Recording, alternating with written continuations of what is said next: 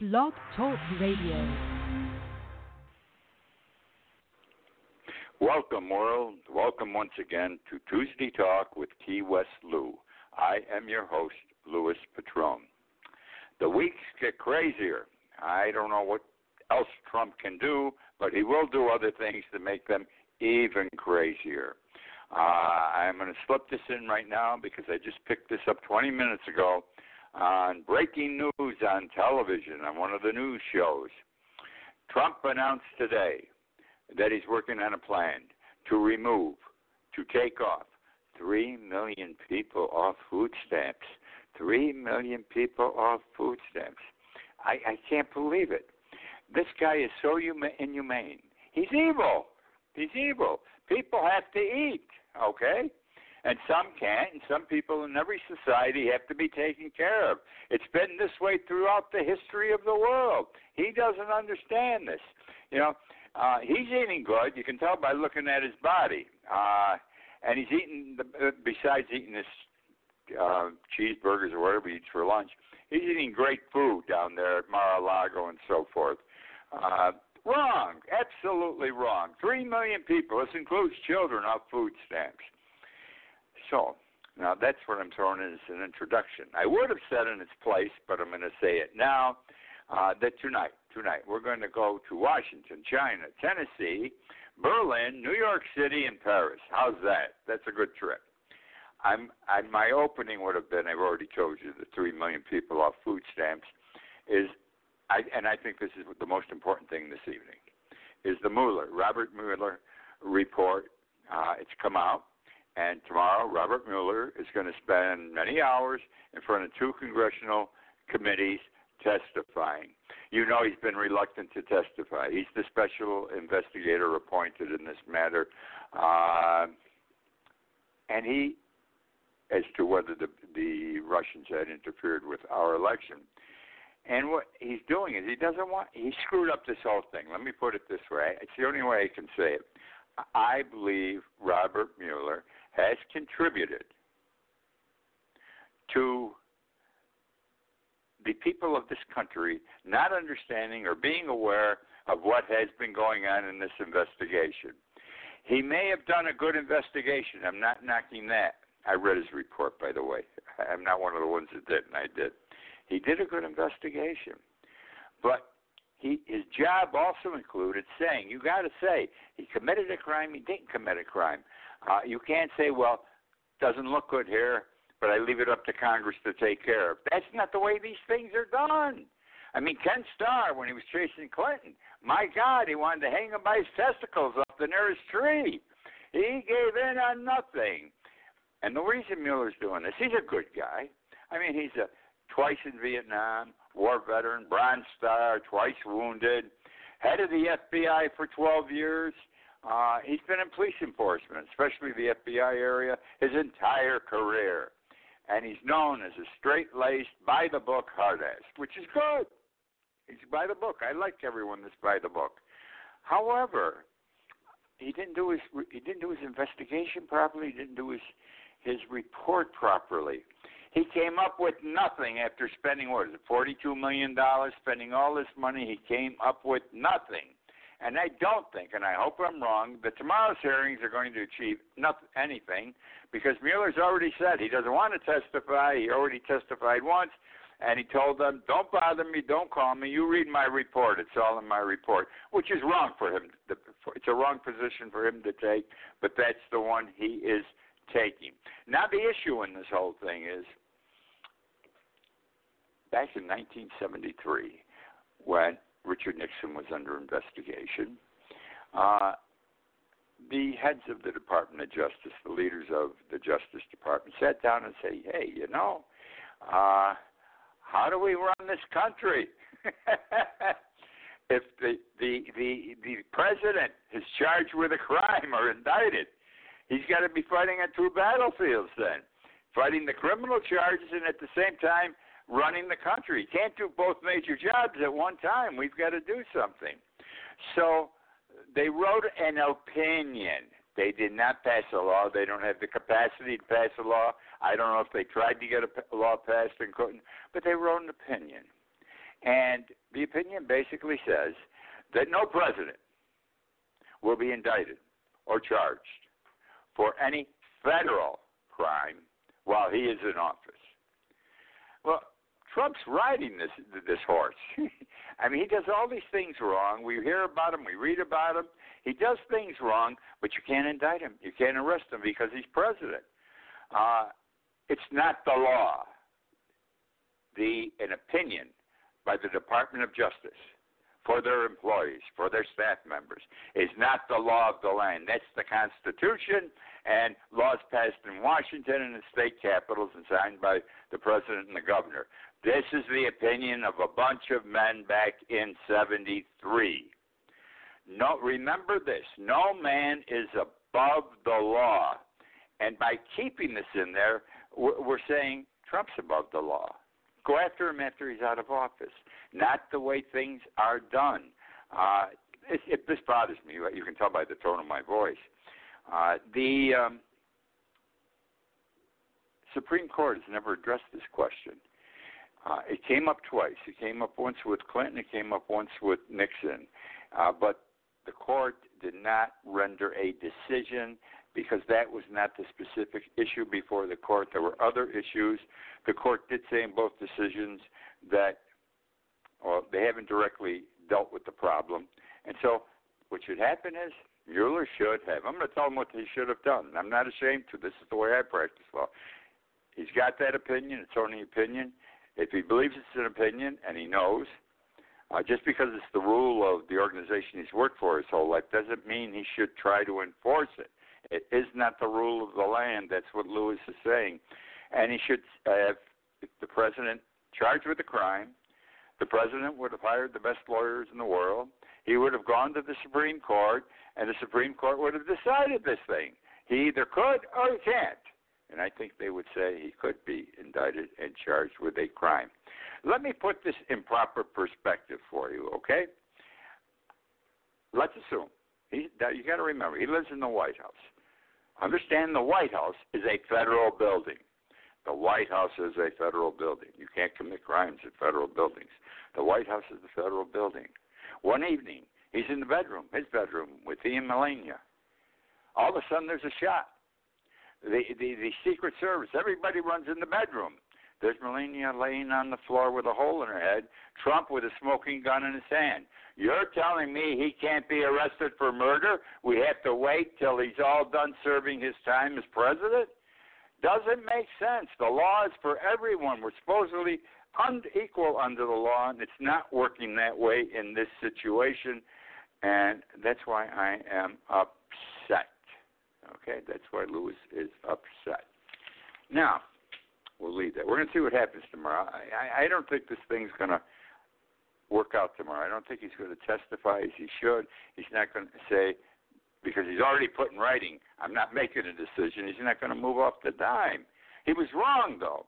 And if anyone has screwed up this investigation, I got to say it, it's Robert Mueller. I don't care what his reputation is, how smart he is, he mishandled this case.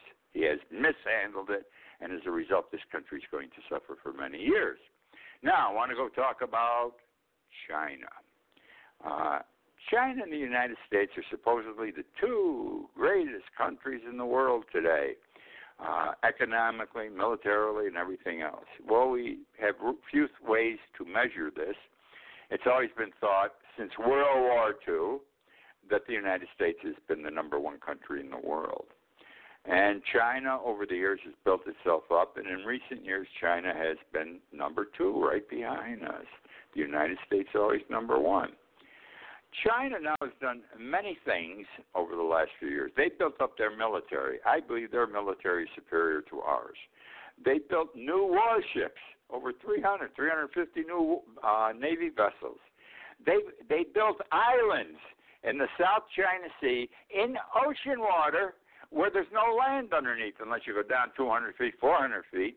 They built islands. Somehow they came up with how to build islands and put airfields on each one with planes and have soldiers ready. And from these islands, a missile shot by their super duper uh, guns can reach the United States. Saying all that, and we're in a pissing match right now with China, created by Donald Trump, the tariff wars. Uh, Fortune Global Magazine 500. You've heard of Fortune 500 magazine, the Fortune 500 list, rather. Fortune magazine, Fortune has a 500 list. Well, the list in, in our modern day has been renamed to Fortune Global 500 because countries all over, the, uh, they're manufacturing corporations all over the world today. excuse me again, and they should be in the list. Well, the new list just came out, and guess what? The United States is not number one for the first time since World War II. It is number two. And guess who is number one? China is number one. The way they do this, they they they, they base their judgment somehow on the revenues of the company, its worth, and so forth.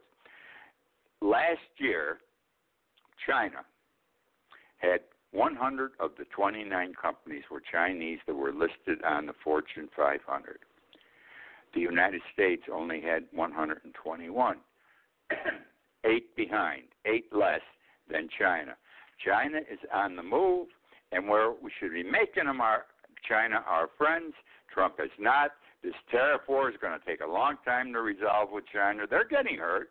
We're getting hurt. Trump never talks about how we're getting hurt, how our farmers are getting killed, and everything else. Plants are shutting. Uh, people are closing down on their businesses. They can't pay the 25% tariff that's coming back at them. And China's suffering the same way. But you don't fool with Asians. You always must remember they're proud people. We're all proud people, but they seem to be more proud. I call it face. You don't embarrass them. And Trump has embarrassed them by taking them on in the tariff war and everything else and they're going to hang in there. And they've already gone out and they have made deals with other countries for soybeans, for rice, for wheat, all this stuff that comes from our Midwest farmers who made a ton of money for years uh, sending this stuff over to China. No more. They've made new deals. They're not going to break these deals when the United States and China become friends again. Uh, and the, China isn't because hey, how can I trust you? how can I trust you? Look what you did to us and we had to go through a year or two of bad times to get ourselves straightened out. So that's the first thing. China, we're now number two behind China in the Fortune 500. And the other thing about China, there's something called the nuclear option. While we are aggravating China, and China is aggravating us in return, understand that everything Trump has done to China has not been a direct first time attack by China on the United States there is a saying that every action has an opposite reaction, an opposite and direct reaction. We impose tariffs here at a certain percentage. Uh, China comes back and imposes tariffs on something else at the same percentage, and it's gone up two or three times since. Uh, so China's been the good guy here. The United States has not. I'm sorry, that's how I, I look at it. There's something called the nuclear option. Understand, you must understand this. The whole world knows this. I, and I'm, I'm sure you people are aware of it. If you're not, I am making you aware. After Social Security, the United States owes more money to China than any other company, country, etc. in the world. We owe 1.3 trillion dollars to China. Now, what do we do? Well, we borrow money from China for years. Every time we're broke, we go to China and they give us money. It isn't even a negotiation. It's almost an everyday thing. How much money do you need today? Years ago, the system was set up by which it was done, and we get the money, and the debt increases. Now, suppose, just suppose, China said tomorrow, no more money, Donald. No more money. You've been giving us a difficult time. You're screwing up our economy besides your own. We're not going to loan you money anymore. We're not going to. What would that do to our economy? What would it do to the world's economy? There's another part to this nuclear option also. China takes back treasury bonds in return for the money they loan us. That's our debt. Treasury bonds are our debt. They take back treasury bonds. They go out and buy them. Now, just suppose it's another just suppose, but it's realistic. China says, hey, we're getting screwed around by the United States. They start selling off their treasury bonds in large numbers. Today, they sell off a big number. Tomorrow, a bigger number. And the third day, an even bigger number. We can't pay it. we can't pay it. We're going to be busted. We're going to be, it'll be an immediate recession. The market will drop. He's happy, 27,000 points. We'll break 2,000 on the way down in three days. This is another part of the nuclear option that China has available to it, to us as long as we keep playing games with them like this. I'm surprised they haven't done something yet in this regard to put the fear of God in Donald Trump and make him understand I can do this to you. Don't push me. Now, Omarosa Manigault Newman. Omarosa Newman. She was, until sometime last year, the only African American woman working in the White House. She sat at the right hand of God. She sat at Donald. She worked directly for Donald Trump. Very good girl. He liked woman, girl, whatever. I'm old fashioned. I can't help it. Uh, he, he admired her very much. He spoke well of her when she left. I don't know why she left. Six months later, she wrote a book that crucified him. Uh, but she was on a national TV show over the weekend and she talked about the the rallies that Trump has, when, and, and the ones he had in 2016. She worked on his campaign. The ones he has now. She said they are all scripted, scripted. And here's what she meant. She went into detail on this. She said when you're sitting there, and, and they said about Hillary, send her to jail. And when you're hearing now, send her back. with regard to this young congresswoman. Uh, that's planned. That's arranged. They divide. They divide the auditoriums into sections, and for every so many people, they have two or three people there who work somehow for one of the Trump organizations or reelect some Republican reelection committee, and they start chanting, "Send her to jail, send her back." It's all prearranged, and it it happens all the time, and it's right in the prompter. Trump knows when they're going to break out like that. He stands there with either a smile or his, his Mussolini type tight jaw faced, and uh, he thinks, look at the people. He wants us to believe. He wants us to believe. That's how much the people are behind him. Then, she says, uh, in the teleprompter, we think that when Trump says something wrong, when he started calling these four young congresswomen of color that they were a squad, quote unquote, quote. And he said, they, he said, send them back. When he says send them back, and when he says they're un-American, he this doesn't come off the top of his head, even though he takes his eyes off the teleprompter. It's all in there in the prompter when these things must be said because every speech he makes is formulated.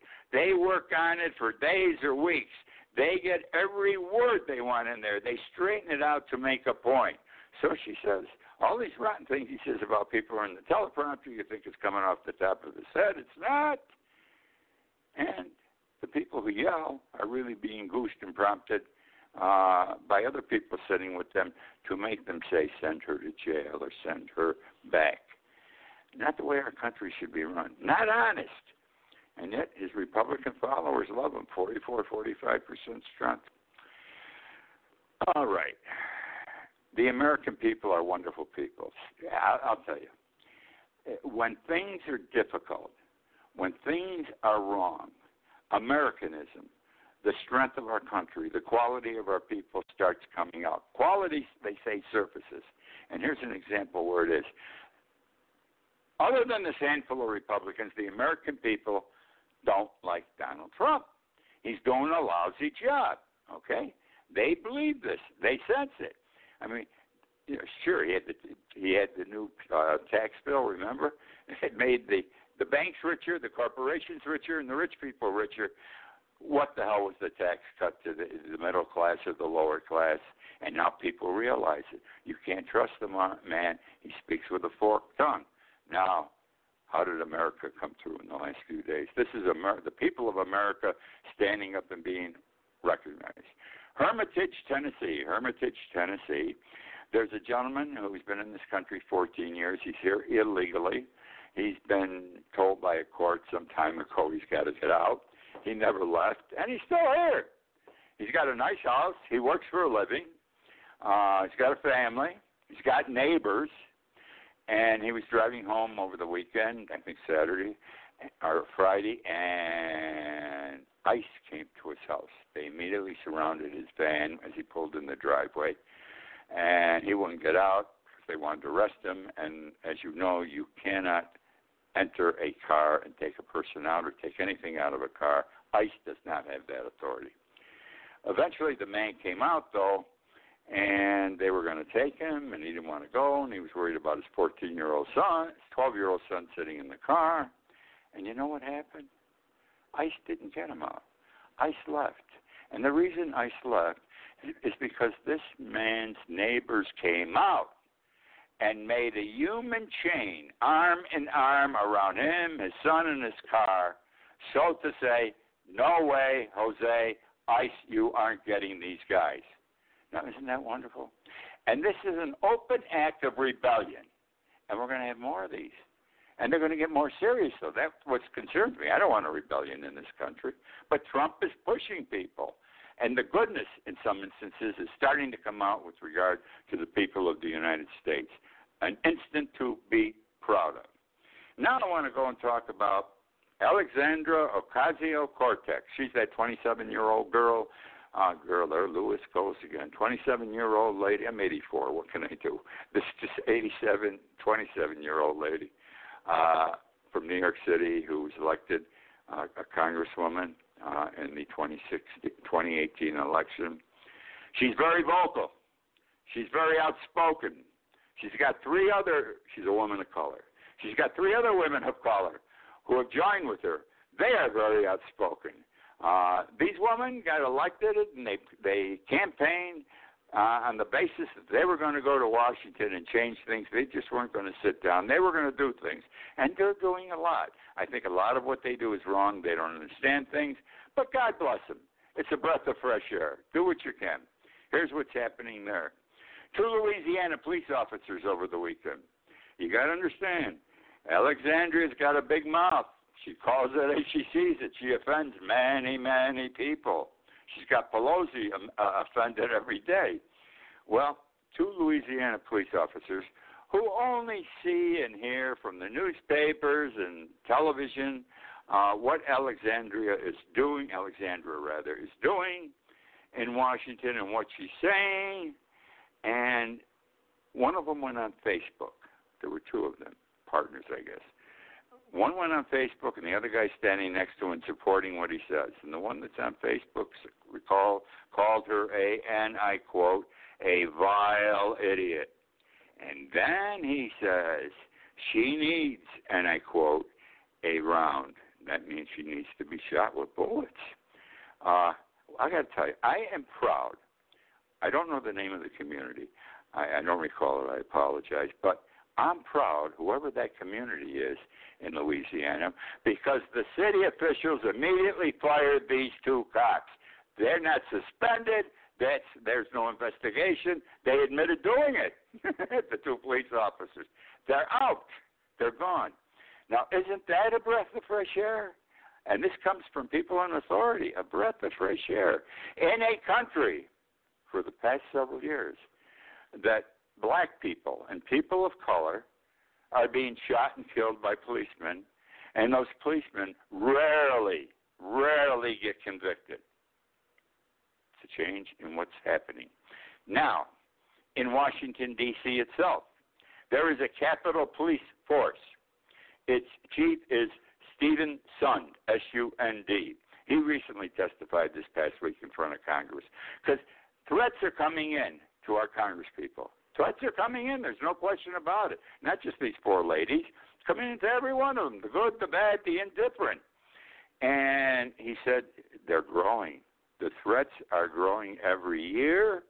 And it, this is a we're in a dangerous situation. There can be a oof, can you imagine somebody going in there and shooting up a bunch of congressmen? Last year in 2018, there were 4,894 threats made against public officials in Washington. 4894.